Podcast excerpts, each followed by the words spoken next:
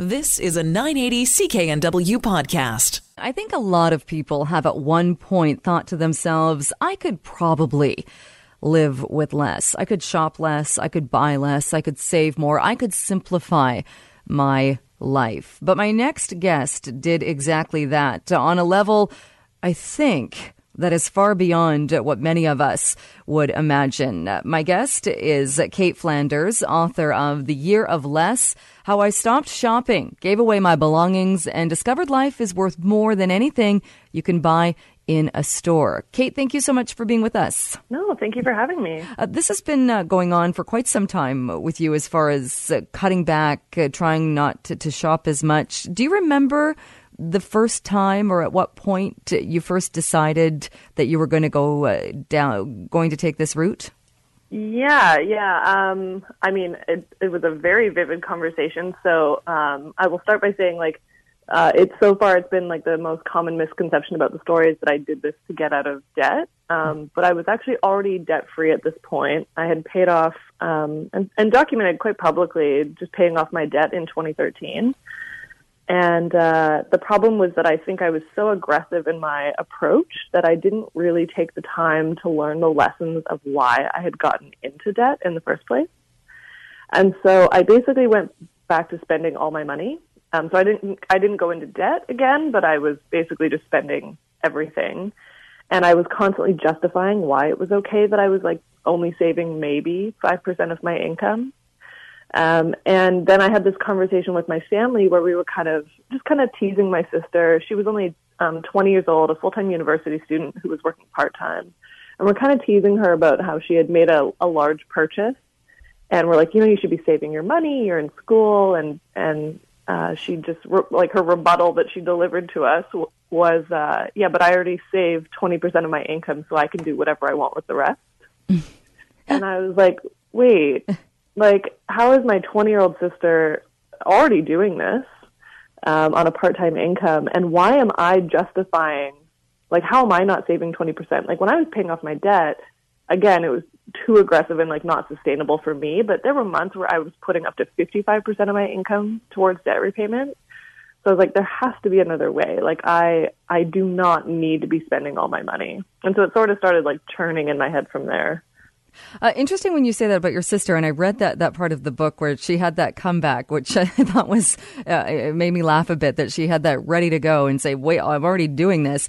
You talk a bit, too, about how when you first opened a bank account when you were 9, how your father would leave articles for you about finances and such. Do you think you and your sister, was that a big influence, your parents, and was your attitude towards money really kind of molded because of that? I do think so. I think looking back, yes, I was going to make some financial mistakes. And I think, my sister, we're not perfect with our finances, but I think the fact that our parents always talked to us about money was very, it's just one of the things, when you talk to your kids about anything that you think that would be good or bad for them, it does get instilled in you. So we've always had an interest in personal finance. And I think that's just because it's always been a topic of conversation. My parents would tell me things how much they bought the house for, how much the mortgage was, how much they earned, how much things cost. I never looked at their bank accounts per se, but I knew the numbers of all the big things in life. So it was, I don't know, if I ever have kids, I would definitely want to do the same because it just shows I know money can be very taboo, but it's always just been an open discussion for us. And so the moment, and you said you were already out of debt, but the moment you decided to go on this shopping fast or spending fast, was there one particular thing that happened that launched you into that as well? It's one of those things, I wish I could just say, yes, it was one specific number or whatever. I think truly, though, it was that every single month for, a year, I would, write my budget and then get to the end of the month and realize I wasn't happy with the numbers. And you just have that feeling of I can do better. Why am I doing this? I don't feel good about my numbers. I'm not moving in the direction I want my financial life to be going. I'm not reaching any of my goals. And I think so slowly, because I was very aware of my numbers. I think tracking my spending and then budgeting was super important, but it's just one of those things, like, you think it so many times, and then one day you're just like, enough is enough. Like, it is, now is it. I just can't keep doing this. You write about telling your friends, being on a hike in Whistler and telling your friends you were going to stop shopping for something 6 months up to a year. And what was their reaction? You know, I think that my friends are pretty used to me, like, coming up with ideas like this. Like, for 2018, I canceled my Netflix account. My friends are just like, oh, yeah, whatever. Because I do, I just like experimenting, like, and just seeing what happens. But they did have a lot of questions. And then throughout the year, I found even, like, everyone was very supportive, but I found that I was more shocked at how, like, culturally normal it is for us to talk about shopping and to talk about the deals we're getting and how we got something on sale or which website we bought it from or whatever. Like, it's probably, it was just way more normal than I realized. So I was very naive, thinking like, oh, no one will care. This will not affect anything kind of in my social life. And then having a lot more conversations throughout the year where people, you know, maybe they're talking about a deal they got on something, and then they would kind of look at me and be like, oh, you probably don't want to hear about this. Which is the same way, like, when you're a vegetarian, people who eat meat, like, will sometimes make comments like that to you. Or I also don't drink. I quit drinking when I was 27, and you get comments like that too. So it's like whenever you're doing something that's kind of countercultural, like, people do have something to say. I'm glad you brought that up, because that's a big part, or you write about that in the book. Why did you quit drinking? Well, I mean, I just had to. I mean, I had started drinking quite young and for all the wrong reasons. Like, I still don't know that I identify, like, as an alcoholic per se, but I definitely used binge drinking as a form of just something that would either pick me up from a bad day or week to, you know, just helping you through awkward social situations. Like, it was just always this comfort for me. And at 27, I just got to the point, like, I had thought about it multiple times throughout my 20s that, like, at some point it's that thought, like, someday I will not be doing this anymore. Like, I cannot do this forever. And yeah, 27 was finally the day that I was comfortable saying I'm done. And was it difficult? Yeah. I mean, it's been most difficult to get through those kinds of tough situations. And I read about that in the book too, because the book kind of documents this year of, like, yeah, I didn't shop, but I also went through some personal stuff and realized that I had, you know, when I couldn't reach for alcohol anymore, it's not that surprising that I probably then went to spending. And then I couldn't do any of those things. And so for the first time, I actually had to, like, feel the hard feelings and do the work of just working through that rather than thinking I can use anything to sort of cope or pick me up or, like, I hate all the stuff of, like, treat yourself and things like that, because the messaging is just so, like, yeah, I do think we should enjoy life and it's nice to find moments of happiness, but the things that we consume, it is so fleeting. Like, that happiness or that boost is so fleeting, and it doesn't allow us to do any of the hard work.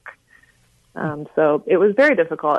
But I mean, now I'm 5 years sober, and I would never ever drink again. So how did you keep yourself online? Because this was a self-imposed ban, be it the shopping ban, the drinking ban, these changes in your life.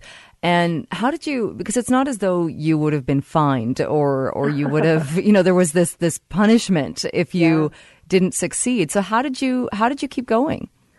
Yeah. I mean, a huge thing for me was accountability. So, it helped that I, like, documented it very publicly on my blog. But I also just had, you know, a few friends. Well, I mean, my best friend, Emma, in particular, who I just knew that whenever I was thinking of, going against the shopping ban or, like, making a purchase that I didn't need, I could text Emma. And I just knew too, like, with Emma, she's someone that not only was she will encourage me to make the good decision, which I think is so important to identify. I think, like, we all have the friends who will enable us to make the bad decision. Like, if you tell your friend, like, I actually really want to do this, they'll be like, yeah, you know what? You've been doing great. Just get it. Just buy the thing or just eat that food, skip the gym, whatever. But Emma's the kind of friend who would say, like, no, like, you don't actually want to do this. Encourage me to make the good decision. So having her was very important. And And yeah, just knowing I was going to be writing about it on the blog. It was the same when I was getting out of debt. Like I wrote about that very publicly because it just gave me that extra bit of accountability of, if I had to write down these numbers, like I would have to tell people what those numbers were for. And so, yeah, it was very helpful to have people to stay accountable to. That makes sense. On your list, the list when the year-long shopping ban, the not allowed items, takeout coffee, clothes, shoes, accessories, books, magazines, notebooks, household items, and electronics. Did you miss any of those? Well, it's not even missed. I think what I just realized was how many habits I had around two things. One was books and the other was takeout coffee. It was so, it was so shocking to me how many times, not even just a week, like in a day, that I would think, oh, I'd love to go downstairs and get a coffee or something. And then to not be able to do that, you're realizing not only what your habit is, but then having to change your reaction. And it takes a long time to actually form a habit. You know, there's all kinds of like studies out there that say you can do it in 21 days or 6 or 12 weeks or whatever. And in a way, I'm like, I don't really believe any of those things. I think that when something is so ingrained in you, it takes a really long time to stop wanting to just reach for it. And then books were hard because I was the kind of shopper who, with books and stuff specifically, like things that weren't too expensive, like basically as soon as I heard of it, I would log into an online retailer, immediately add it to a shopping cart. And then back then it was once you hit $25, you get free shipping. Mm-hmm. And I would just do that. And like, you think that you're saving because you're not paying shipping, but you're still spending money. And I would do that all the time. And so, again, just realizing that I had all these habits and I could not carry on with them. So it wasn't so much that I missed anything. I thought about those two things a lot. But I guess people will hear this too. And the books one stuck out to me because, and I get what you're saying, and you can get swept into that. And suddenly you've got all of these $25 plus shopping carts and you've spent way more money than you thought. But it seems so extreme to go from enjoying books and buying a book to not allowing yourself to do that at all. Was there no way to kind of have a happy medium in that maybe I can buy one book every 3 months or every 6 months, or to buy things that still bring you enjoyment? I think the thing was for me was that I realized, because at the same time I did this, I decluttered and got rid of a lot of things that I didn't use. And I think I had to realize that I used to buy a lot of, I'll call them now like aspirational purchases. Like there were a lot of things I was buying because I wanted to use them or read them one day, but I was never getting around to it. So buying things on impulse, I had at that time, like throughout decluttering, I took inventory of how many books I was keeping that I hadn't even read yet. And it was like 55. So I didn't need to buy more books.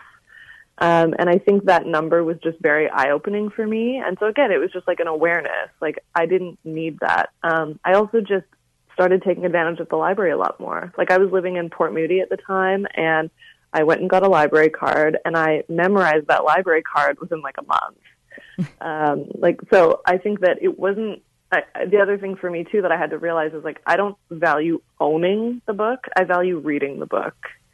And those are very different things. So I don't have to own it and have it in my home forever to get the value out of it. All right, we're almost out of time. I won't keep you too much longer. What's the one thing maybe you've learned from this? People are reading the book now. What do you take away from this? I think there were two things. One, just being the learning how to buy for the real you versus kind of the ideal version of yourself. So not learning how to not make those aspirational purchases. Like really learning how to buy something when you're actually going to use it. That has been very important for me because now I'm like, I don't think buying stuff is bad or spending money is bad or anything, but it does feel so much better to buy something when you're actually going to start using it. Because the value in something is when you use it. It's not just in owning it or having it around. And I also think that we buy things just a little bit too early before we're actually ready to start using them.